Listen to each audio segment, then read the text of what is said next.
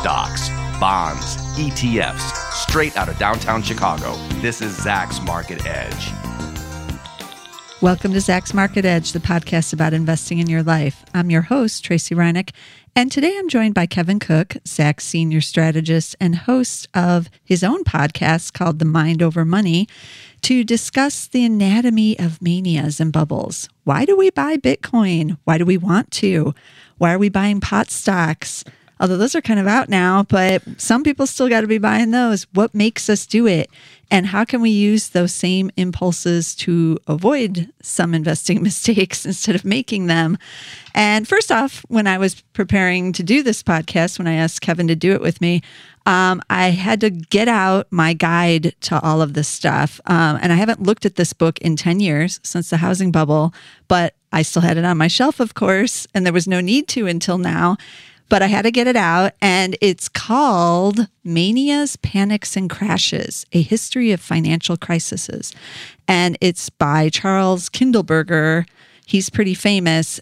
Unfortunately, he died in 2003. This is the fourth edition that I have, and that one was reissued in 2000 when the dot com mania was going on. He was still uh, with it to the end, and he was on a lot of TV shows, and everybody was going to him for his commentary about the dot com boom and what you know history tells us about these booms because this is a history of the financial crises and what kind of goes into manias and how they all have similar characteristics. So, of course, I had to whip this out again because the Bitcoin situation, cryptocurrencies, is reminding me a lot of what, what went on in this book. I hate to say it, but it is.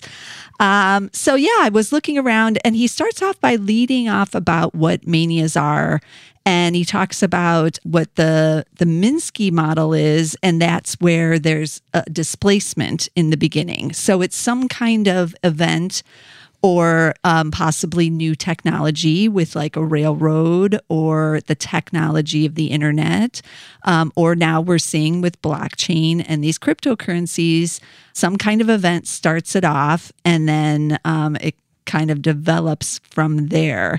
You also have some other common trends of bank credit expansion, some kind of financial liquidity expansion, which I do have to say, Kevin, you're nodding your head because we have had that since the Great Recession. Obviously, the global central banks have been pumping money into the economy and a lot of people kept wondering when is that money going to show up yeah, somewhere not, not, only are interest rates still low yes. so, so money's cheap and abundant but you have the stock market wealth effect. Yes, people are doing well because of they have some cash sitting around. Yes, so that's also one of the features of mania.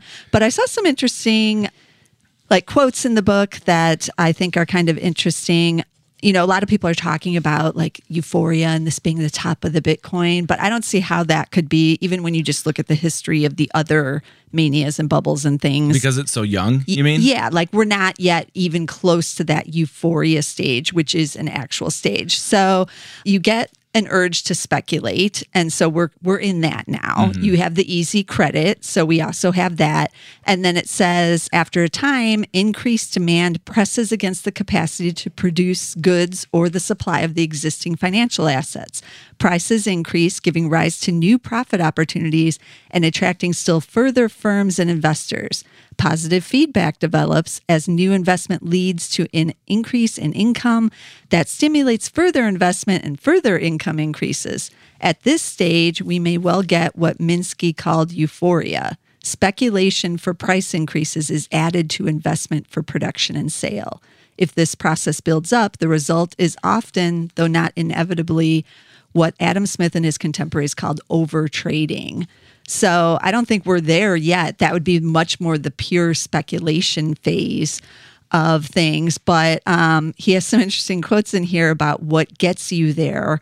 So he says, as firms or households see others making profits from speculative purchases and resales, they tend to follow. So this is the monkey see, monkey do kind of thing. And then he says, in my talks about financial crisis over the last decades, I have polished one line that always gets a nervous laugh. And here it is quote, there is nothing so disturbing to one's well being and judgment as to see a friend get rich, unquote. so I know we're seeing that now, Kevin, because you hear all these stories like, I bought Bitcoin three months ago and I just paid off my student loans. And then a lot of people start looking around and saying, well, gee, why can't I do that? And how dare, you know, Johnny across the hall pay off his student loans and I still have mine? Now, that quote was from the author of that book? Yes. Oh, that, the actual that is so author spot himself. on. Yeah. Um, it, and that's what he's used. He used over the years. And what do we call that now? We call that FOMO, which stands for the fear of missing out. That's right. And that's why people chase prices and buy the highs in this. It's an emotional impulse, right? Because oh my gosh, I'm missing. I'm missing the fun. I'm missing the party. I'm missing the train. Right. I got to get on board. Right. And I actually have a story about that. Um, that illustrates that perfectly. So when I was in college, I worked as a clerk at a hotel gift shop um, in the Chicago suburbs. It was like a Holiday Inn, Crowne Plaza, or something. So we had a lot of big weddings and like conventions and all that. So the gift shop, you know, we sold a lot of gift shoppy type stuff, magazines and candy and stuff. But we also had lottery tickets in there. So we had a machine where you could buy the actual lotto tickets and I had nothing to do with that. You just put your money in and you mm-hmm. get the mm-hmm. ticket out. But we also sold the scratch off ones and I had to distribute those. If someone wanted one, I sold it to them. So one guy came in on a weekend. He was a, a, guest at a wedding. He just was bored, I guess, and strolled into the gift shop and bought one of the scratch offs. Now, I had seen the usual scratch off amounts like $25, $50, and we always paid it out to the person, like right there out of the kitty, basically, in the gift shop. But this time the guy scratched it off and they almost always scratch it off like in front of you for some reason, but they they did and he scratched it off right there and it was a thousand dollar one. And I was even like, whoa, like you just won a thousand dollars, dude. And we're like high fiving in the store because he was alone. He wasn't with anybody. And we were like super into it. So I was like doing up all the paperwork and he I see where this he left. yes. He went into the wedding and then literally within like five minutes, there were like 50 people in the store buying the scratch off things. And I was like, don't you know, like the odds of you getting the thousand is like pretty low because I'd worked there pretty long and I hadn't seen anyone else win anything over than the 50. And there's only limited numbers of them, anyways, throughout the entire system. So, but in your mind, like all those yeah. people are like, he just won a thousand dollars. I could too. In uh, in behavioral finance, they'd have a couple of labels for that. They'd either call it the recency bias, well, something just happened, yes. so it, it, must be happening all the time, right? Or the availability heuristic, like whatever is most prominent in my mind right now, you know, must be going on, and I must have a good chance at it. Yeah. So yeah, we sold a lot and nobody won no nobody won anything over than the 50. I think I sold like one or two of the 50. So those people were happy cuz you know, that's not so bad. But yeah, it was amazing. I'd never seen anything like it. So I feel like the Bitcoin we're kind of seeing some of these things happen. And what makes me a little bit worried is just the average kind of person who doesn't know anything getting sucked into it because mm-hmm. that's what happens in every mania. We saw it with Beanie Babies, with baseball cards, with the tech stocks. You know, when grandma was buying the tech stocks, that was not good. They, you know, had no revenue or anything. She didn't even know what they did. She was trading them fine until it wasn't so fine. And then I don't know. I'm I'm starting to get an emails from friends and like I had a cousin who just emailed me yesterday asking about Bitcoin. She has never asked me about a stock that makes me nervous. I'm like, what? You know, I know about stocks. Why are you asking me about Bitcoin? I don't think she knows anything about Bitcoin either. That's why she was asking me. That's called get rich quick itis. Yeah. So um, I'm worried about that. And then you have these stories of people. Okay. So what happens now, Kevin, with people who were in earlier? They have big gains in, let's just say, in the Bitcoin. Mm-hmm. And, you know, some of them are cashing in and good for them and paying off the student loans or whatever they're doing with it, the Ferrari or whatever. But what what is the lure of getting back in? Because I feel like that is, yes. or even for anyone who's not in it, of getting like in way late. There's a lot of stories over history of the people who have gotten in in late or who Yeah, well you and I were talking before. Tell your story yes. about Isaac Newton. Yes. Okay. So everyone knows Isaac Newton. He was a genius scientist, obviously, and he is famous for one other thing, but in a bad way, actually. so um, yes, so he decided to get into the South Sea Company craziness in 1720s when all that was going on, and that was a massive bubble. So he sold on April 20th, 1720, he sold out of his shares of the South Sea Company for 100% profit of 7,000 pounds, which was a huge amount of money, 1720. So he wasn't messing That's, around. that's probably like a million dollars today. Yes, he wasn't messing around. He he really joined all in on that on that speculation. But later on, as it kept going, because you almost can never time the top of a mania or a bubble correctly. He, of course, was feeling left out by that point, right? And he decided to get back in. Now he had all that good result, and you always feel like a genius when you make some quick, easy money kind of in that way. And so he's still bullish and he put in an even larger amount. And it did turn out to be the top. And he ended up losing 20,000 pounds by the end. And then he does have that famous quote we were talking about earlier where he said quote i can calculate the motions of the heavenly bodies but not the madness of people I used that quote in my first behavioral finance article that I published in 2008. I used that opening quote because it's, you know, here is a brilliant man, mm. right? yes you know, we stand on the shou- on his shoulders for physics and and he he was even caught up in it and admitted it. And what's Right. funny about it is this was a century after the tulip bubble, right?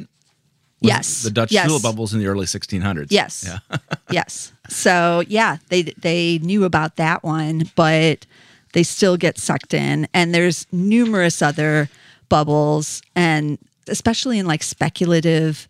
He calls them. Let me look here. Well, for for the you think about the South Sea bubble, Yes. this was a this was a case that had those elements of it's new territory, it's new technology, Yes. it's new economic expansion. So it must be different than, right than tulips. it's different this time right so he has a whole like subsection in one of the chapters on the objects of speculation so a lot of people that are out there mocking the bitcoin or just like confused by it um, should take a look at some of these lists he actually has a bigger list in the appendix which i didn't i'm not even going to look at because that's even bigger but it starts off with um, metallic coins from the Holy Ro- Roman Empire. Apparently, those were popular. But in 1618 and 1623, then you have tulips, you have British government debt, you have import commodities. We forget about this, like spices from India because they were so rare. Those were speculated in. You also had speculation in sugar and coffee.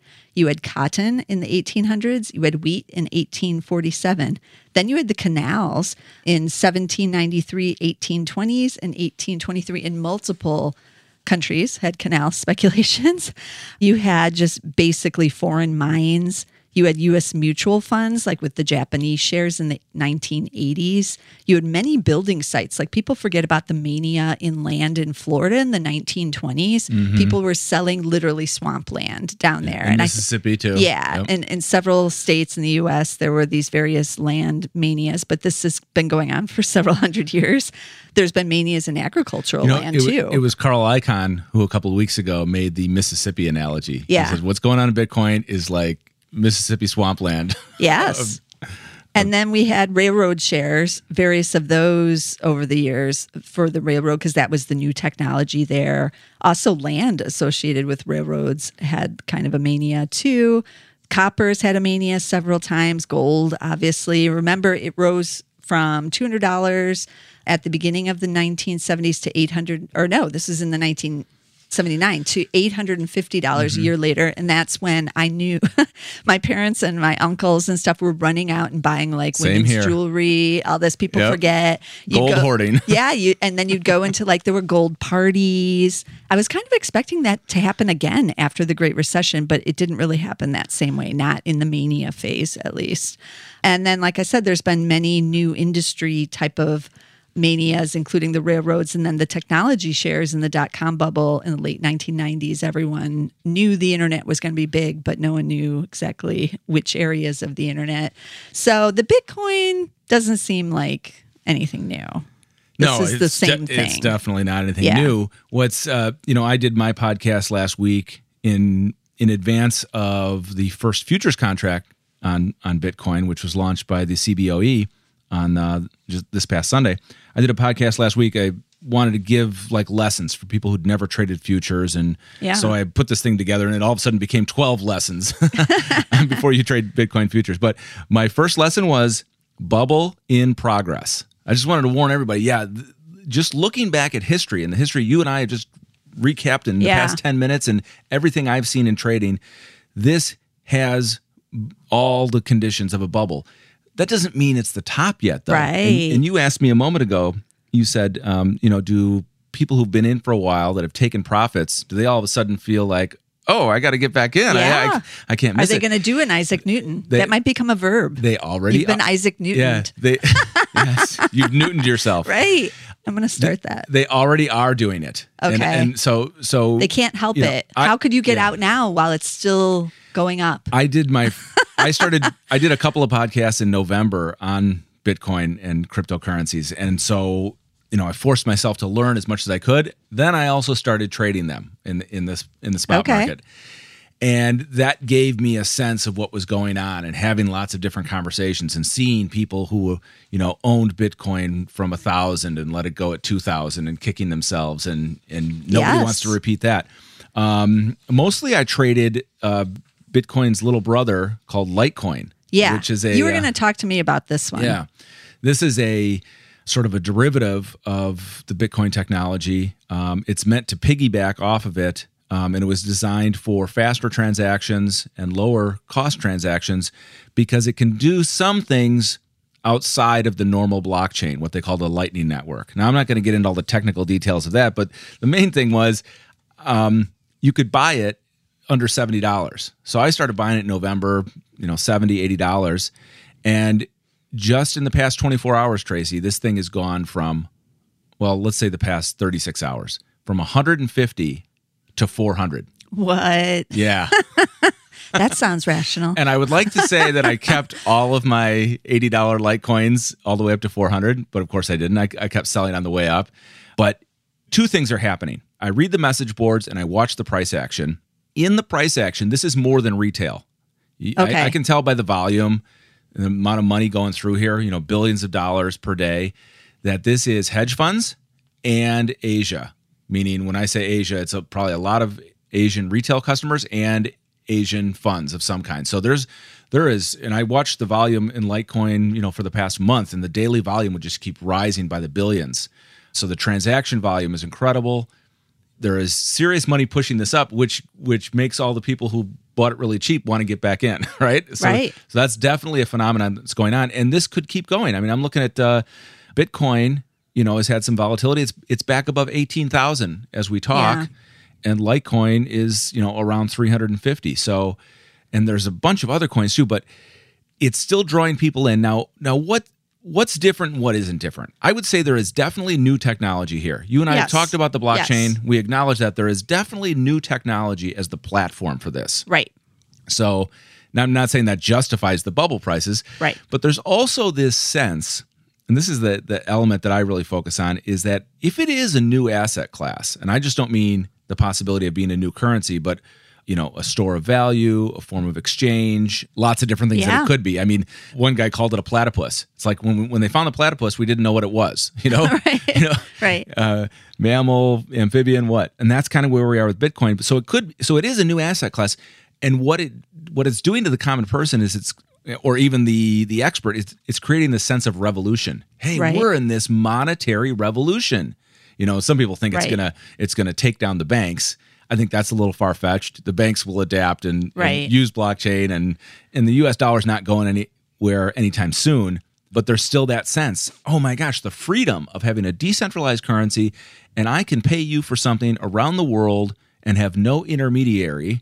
I mean, that's a that's really appealing to people. And even if they don't understand it and they're never going to use it for payments, they want to own the asset because they think, oh, it's only going to go higher Right. if there's only 21 million bitcoins that can be mined. Right. And in the case of Litecoin, there's there can only be 84 million. 84 million is the cap for for Okay. Litecoins, and there's about 55 million already mined of Litecoin. So the, this limited supply, people want to be part of that, right? It's like the most unique revolution, and then they see somebody making money. You Yeah. know, somebody somebody just, just listen to me. Oh, you bought Litecoin at 80 and you wrote it to 400.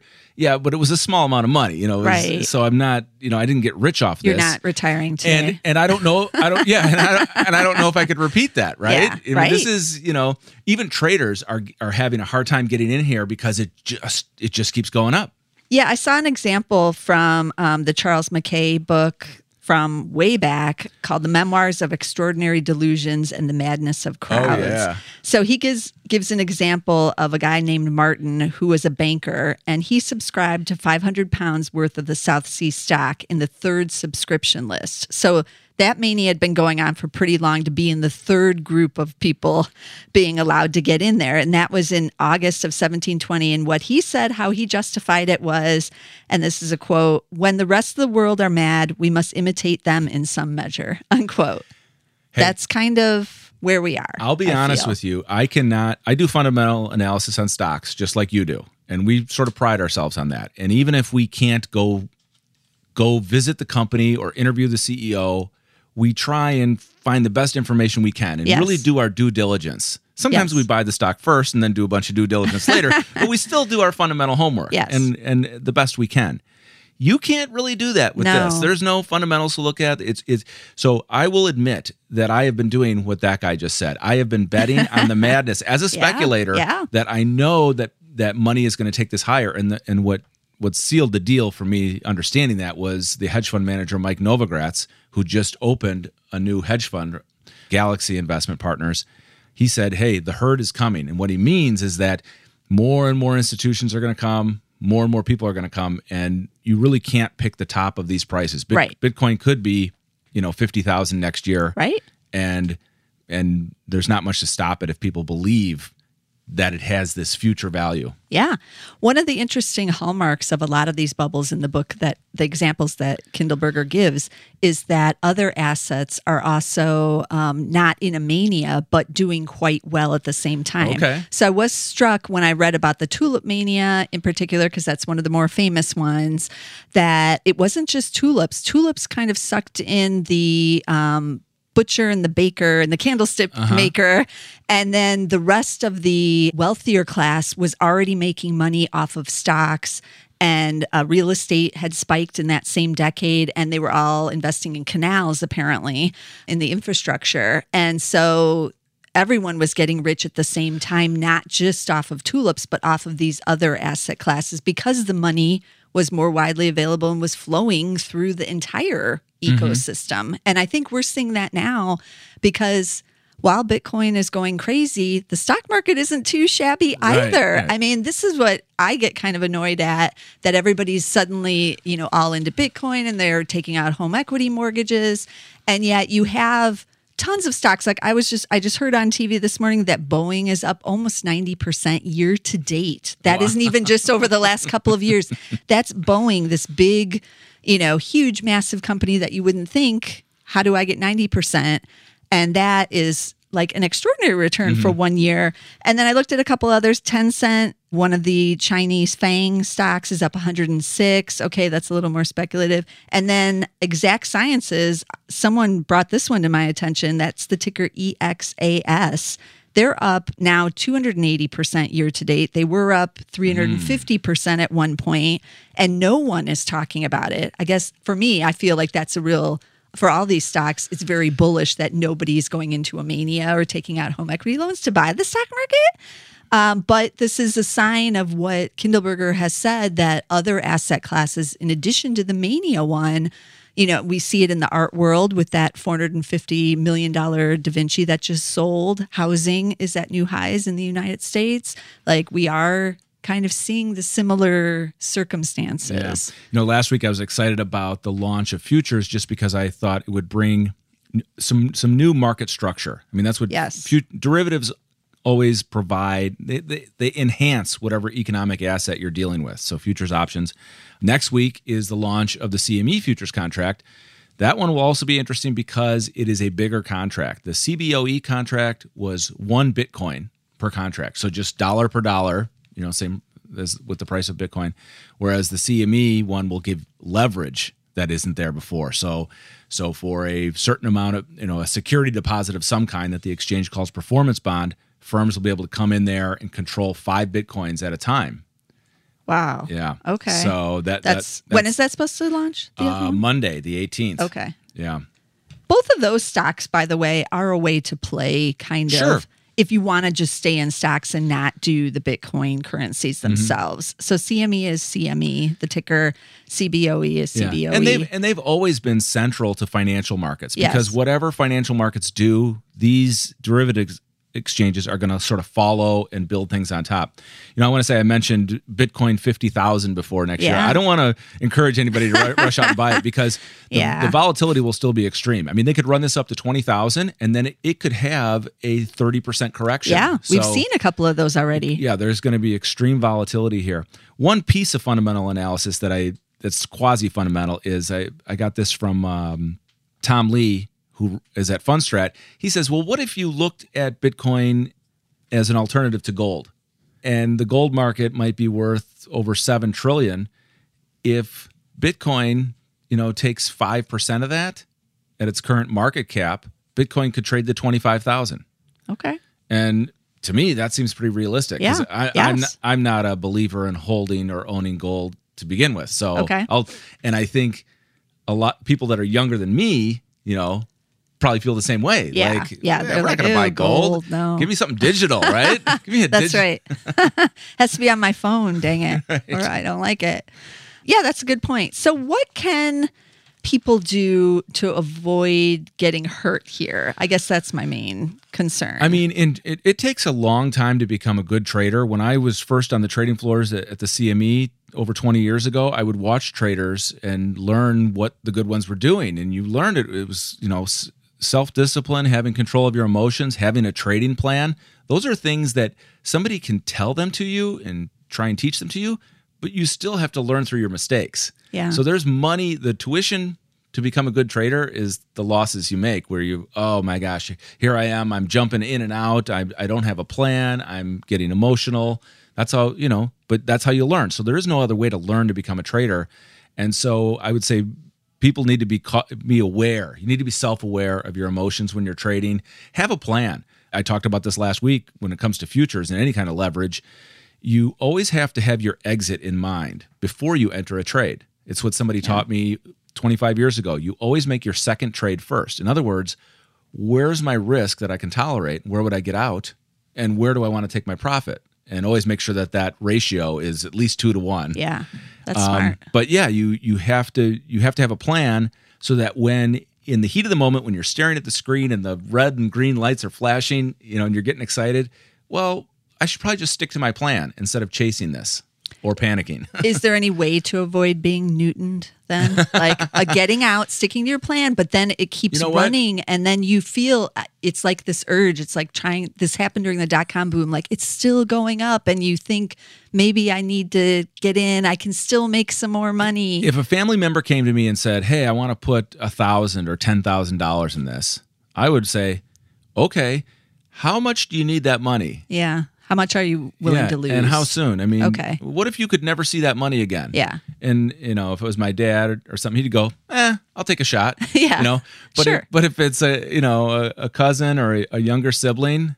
And Right, this- you're about I, to I thought this is money. buy they, yeah, house or a car Yeah, or they're like, something. no, you don't put Yeah, that in here. yeah. It's just like it's what we teach people about the stock market. You know, Yeah. what's your time horizon? What's Right. your risk tolerance? What do you what are your goals? What about possible Bitcoin ETFs? If those ever come into fruition, is that a better way to go for most people? Yeah, I mean, uh, two fund companies this week resubmitted their applications to have ETFs on Bitcoin futures. So those should now that we have a Bitcoin futures Right. contract, those should have some chance of success. But I mean, the volatility. I mean, the volatility is going to be easier to stomach in an ETF, I would Right. imagine. But it'll st- it Yeah. could still be severe. Yeah. sounds like okay.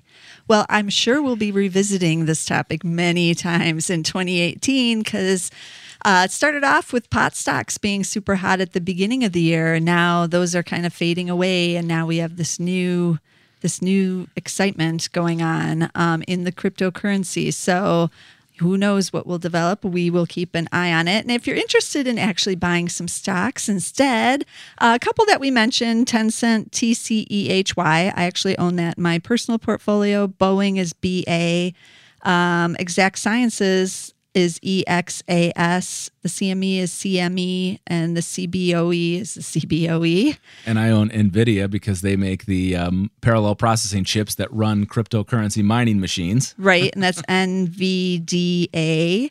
Uh, so yeah, there's a lot of different ways you can kind of play in on the cryptos. Oh, we should mention Overstock. I Oh, you know, yeah. Overstock, you know, is doing a lot of stuff with Yeah. blockchain that I didn't even realize until I read the article about Morgan Stanley taking an 11% stake in the company. Yeah. As of November 30th, Okay, Morgan Stanley announced an 11% stake in Overstock, uh, which means they like what this company Yeah. is trying to do with blockchain, I'm assuming. Yeah, I have heard, um, at least in my Twitter feed, some rumors of some other retailers taking black or taking the cryptocurrencies, but they're charging 30 to 40% premium. Oh, boy. Because they're afraid of the volatility and all Yeah. of the other stuff that goes with it. So, right now, it doesn't seem like it's making a very good currency at the moment. Right. And there's a lot of scams out there too. I talked about this last week. There's all these altcoins and initial coin offerings. I mean, the SEC just finally stepped in and made a statement this week, yesterday, as a matter of fact. Yeah. Hey, be careful. But they're kind of being hands off. Like, hey, you they know, are. Try do what you want, just be careful. And you really do have to be careful Yeah. because there's there's Yeah. there are some scams out there. Yeah, and I hate to say this as we finish up, but the scams and the swindles are another sign of the mania. and there's a whole chapter in the Manias, Panics, and Crashes books about the swindles and the scams. So keep that in mind when you're um, thinking about this area. So, yeah, we'll be back again to talk more about this. And you can also check out our other Bitcoin podcasts. Dave and I did one um, in November of 2017 that was just on how to invest in Bitcoin and the blockchain, which included some of the stocks we just mentioned here. And then Kevin has done a whole bunch of Bitcoin um, podcasts, including you were predicting it was going to 20,000 before zero. You had that podcast just Ju- a couple weeks ago. Just based on the mania aspect. Yeah. Yeah. So you can check that out on his podcast, which you really should be listening to. It's Mind Over Money. You can get all of these on um, iTunes. Be sure to tune in over there and subscribe so that you never miss an episode. And I'll see you again next time.